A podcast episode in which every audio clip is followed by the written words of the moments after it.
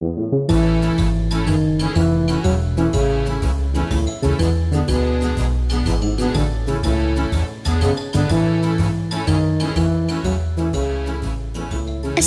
عليكم أصدقائي. سأقرأ لكم اليوم قصة من سلسلة من أقاصيص الطبيعة الصادرة عن دار مدليفانت للنشر والقصة بعنوان بكرة الخيوط.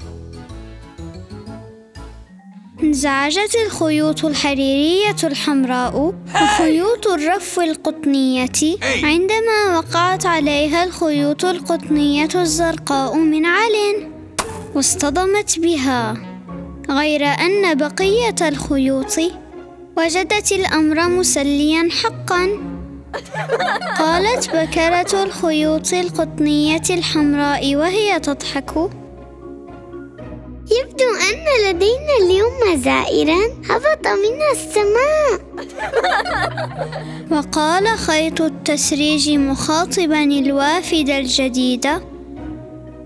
يا للهبوط الاضطراري من حسن حظك أنك لم تهبط على وسادة الدبابيس. نزل الخيط الأزرق من فوق الخيط الأحمر وهو يعتذر إليه وتحلقت الخيوط الموجودة في سلة الخياطة كلها حول الوافد الجديد فاستدار الخيط القطني الأزرق إليها وقال ما زال رأسي يدور فأين أنا؟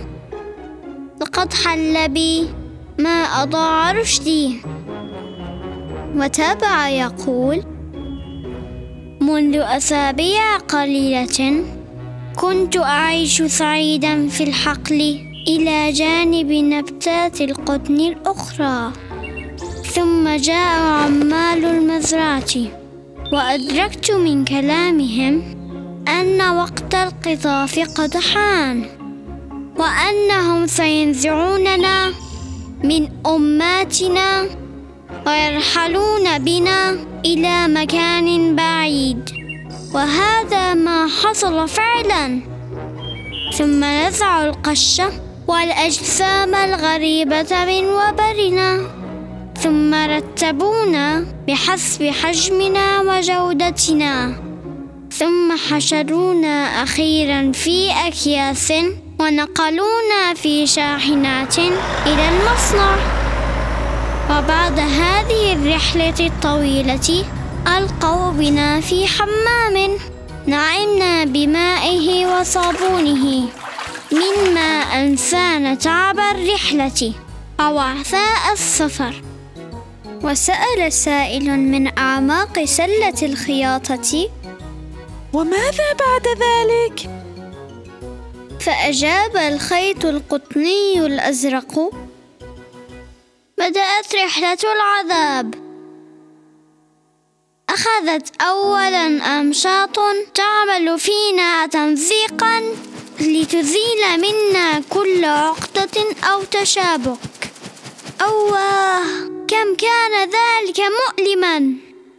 ثم ملأ الجو ضجيج هائل وإذا بي أجذب من طرفي وأشد وأمط لأصبح خيوطا نحيفة تدفع لقمة واحدة في فم ماكنة ضخمة وفي داخل تلك الماكنة رأيت عجلات مسننة كبيرة تدور فتدفع ببكرات إلى الدوران بسرعة أكبر فأكبر. وإذا بي أدور أنا أيضا. وأغزل وأغزل وأغزل.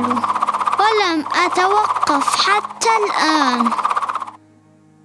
لقد دوختني هذه الآلة الكبيرة. وجعلتني أصاب بالدوار. قال خيط التسريج معزيا. ولكنك تحولت إلى خيط قطني ناعم رقيق فبالله عليك من أين جاءك هذا اللون الجذاب؟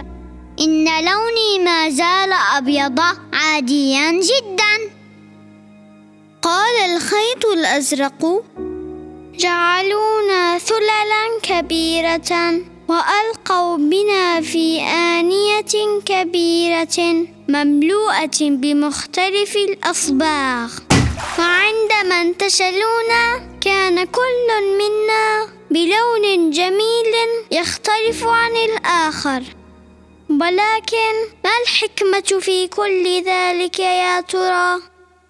هل أتبعك أيها الخيط الفاضل على أن تعلمني مما علمت رشدا؟ فانطلقا خارج سلة الخياطة. حتى إذا أتيا ركن الغرفة أشار خيط التسريج إلى ثلل من الخيوط وهو يقول هذه سلل للنسج. سيستعملونها في صنع الرسوم الجميلة في الزرابي والسجاجيد والبسط وملاءات السرر. وما أظنك سترسل إلى الألوان وإلا لكان مصيرك إلى المصنع حيث تنسج قماشا قال هذا وهو يشير إلى ملابس ملقاة بلا ترتيب على خزانة الأدراج. ولكنت انتهيت كإحدى هذه القطع يلبسها أصحابها ثم يلقون بها هنا وهناك. حياة مثيرة تصحب فيها الناس وتستمتع بما يفعلون. ولكنك لا تنال فيها العناية الكافية دوما. وقبل أن أكشف لك ما عملك دعني أقدمك ببعض أقربائك. قال هذا ودخل به غرفة الحمام. ثم فتح باب صندوق الأدوية ليكشف عن كرات نظيفة من القطن الطبي على أتم الاستعداد لتقديم العون متى أصيب أحدهم بجرح أو خدش قال القطن الطبي أنا لست الوحيد من أسرة القطن هنا فهذا الضماد القطني في الرف العلوي. إنه نافع جدا لعلاج الوثي أو التواء المفصل. ودع الصديقان صندوق الأدوية واتخذا سبيلهما نحو خزانة ثياب في الغرفة المجاورة. قال خيط التسريج أترى لباس البحار هذا؟ مضت أيام وأنا أساعد في خياطته. والآن جاء دورك لتأخذ مكاني. ستقوم بربط بعض قطعه إلى بعض ربطا محكما. ثم تنطلق وإياه لتتعرف العالم. واستبد الفرح بالخيط القطني وعاد إلى سلة الخياطة وهو يغني للحياة فوق أمواج المحيط.